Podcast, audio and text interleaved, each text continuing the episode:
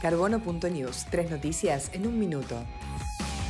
Se aprobó en Argentina el primer trigo transgénico del mundo. Sus promotores aseguran que esta nueva tecnología HB4 facilitaría el cultivo ya que es tolerante a la sequía. Quienes en cambio están en contra opinan que pasa solo porque se piensa en los ingresos de esa producción y la salud se deja de lado.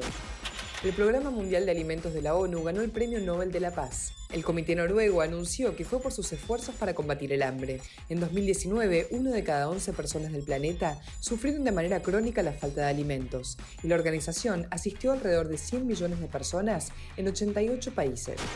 Lanzan un plan para proteger las aves migratorias. El plan genera el marco nacional necesario para guiar los esfuerzos públicos, privados, de la ciencia y de la sociedad civil para la conservación de las aves playeras, tanto a nivel nacional, provincial y local.